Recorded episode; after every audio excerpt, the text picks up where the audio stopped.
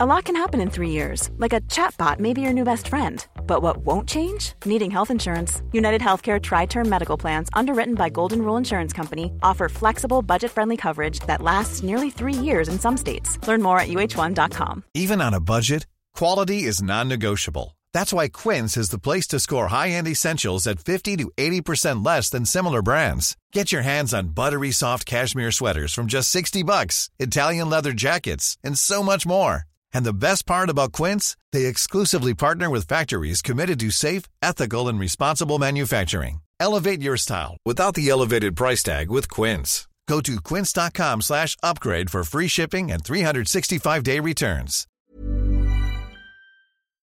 Cork today on C103. Call Patricia with your comment. 1850 333 103. Now, according to the government's roadmap to ease restrictions, pubs are due to reopen in phase five, which, as it stands, would be August 10th at the earliest. The Vintners Federation of Ireland are urging the government to push forward that reopening date. And to discuss this further, I'm joined by Michael O'Donovan, who's chair of the Cork branch of the Vintners Federation of uh, Ireland. Good morning to you, Michael. Good morning, Patricia. Now, were you and your members very disappointed to hear the Taoiseach say August 10th for pubs to reopen? Um, I suppose, look, some members uh, were disappointed with it. Um, look, I suppose the um, the current climate of social distancing, be you a restaurant or a cafe or a bar, um, we'll all have to operate under the same guidelines.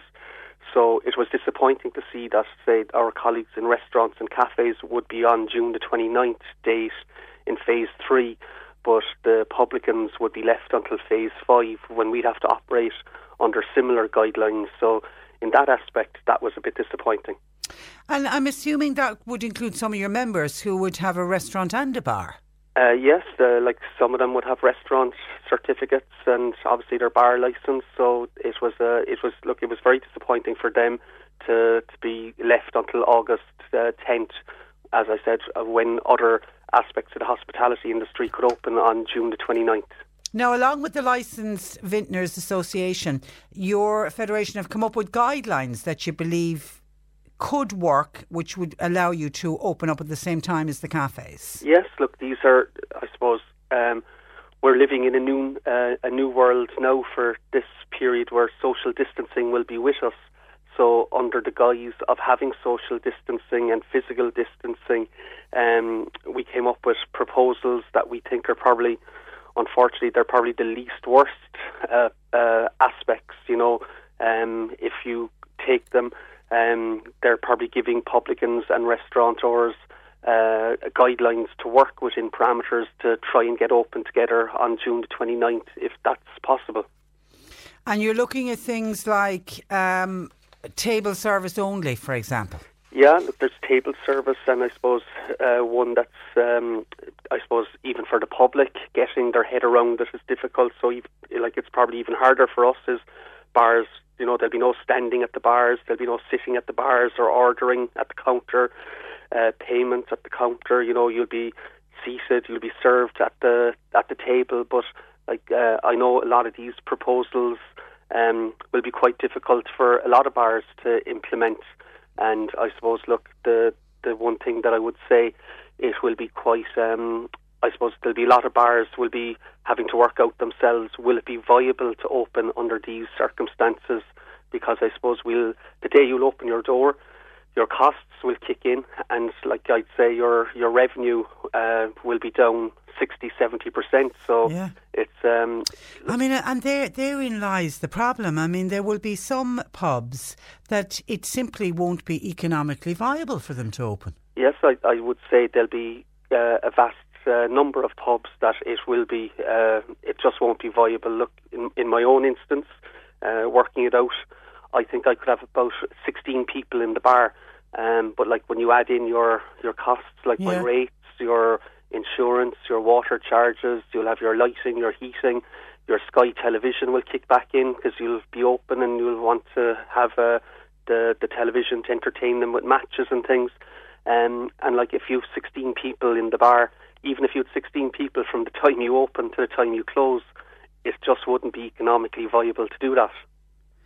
And I also saw one of the one of your suggestions would be no live music or DJs. Now that will affect some businesses. I mean, I saw uh, Ray Blackwell of, of De Barra's and Clon saying, you know, how could they open without music? Yeah, look, it, I suppose that's taken from the World Health Organization proposals for hospitality sec- sector for reopening. So, like, um, uh, for if we, while we start, it will be, I suppose, um, it would be difficult to have live music and DJs playing in any venue.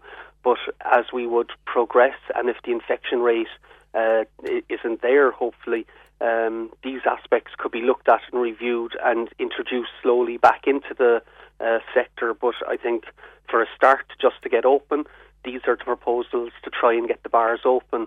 Um, I know, look, it it won't suit all. It's it's very unfortunate in that, but I suppose we have to start with baby steps and work our way through. And hopefully, look, uh, as we go along, we will start getting back to some sort of uh, normality and life as we did know it will come back sooner, hopefully, rather than later. The smoking areas would they prove tricky as well, Michael? Yes, look, uh, there's been uh, people have been asking, you know, should the smoking areas be be made non-smoking? But look, I think bars have invested big into the smoking areas. Um, so look, I suppose each one would have to look at that individually. Yeah. But um, it, you, I suppose it would be very difficult to make a sector-wide call on that. That would have to be done on a premises by premises basis. As as look, no, there's no two premises the same. There's no two bars the same. So they, each one would have to look at that individually.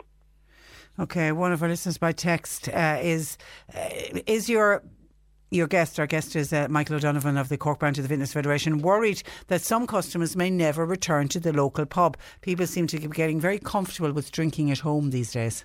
Yes, look, it it will be a challenge for the sector. I uh, I, I accept that, but look, I suppose the pub creates an environment, and it's kind of the heart of the community. Um, it always has been, and and look, I think once we pass this pandemic, it will come back to that as well.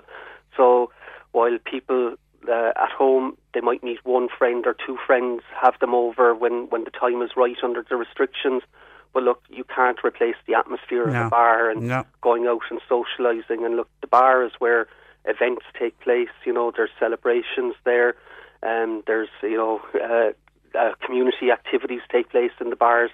So look, we will get back to it, but it's just, I suppose, it's paused for the time being, and uh, and we will get there in the future. Okay, and you've put these detailed proposals uh, together, as I mentioned, uh, with the Licensed Vintners Federation. Have you heard anything back from, from the government about your plans? Well, um, I, there, there, was a meeting yesterday uh, between our CEO and other hospitality representatives with Brendan Griffin and Shane Ross. Yeah. Uh, they listened to the proposals, but um, as of yet, we haven't heard anything concrete okay. back yet from, from them. And we do know, and it was stated when the government announced the roadmap for reopening society and business, and when Leo expanded more on it on the late late on Friday night. I mean, it's not set in stone those dates. I mean, if the figures continue, and we had the good news that yesterday we had the lowest number of new COVID nineteen cases, lowest level in, in, over a month. If we continue, that date can get moved forward. Yes, look, uh, even uh, the health minister Simon Harris. Um, said that at, on Friday night at his press conference. Like if um, if groups did come with proposals, they'd be listened to. And um, look, the the roadmap it's not set in stone. There is a possibility of movement in it. So that's what we're hoping for. And look, we're just hoping to give give those publicans that will have the chance of opening to give them that opportunity. And look, we totally understand that for maybe a majority of publicans, this will not be viable to open.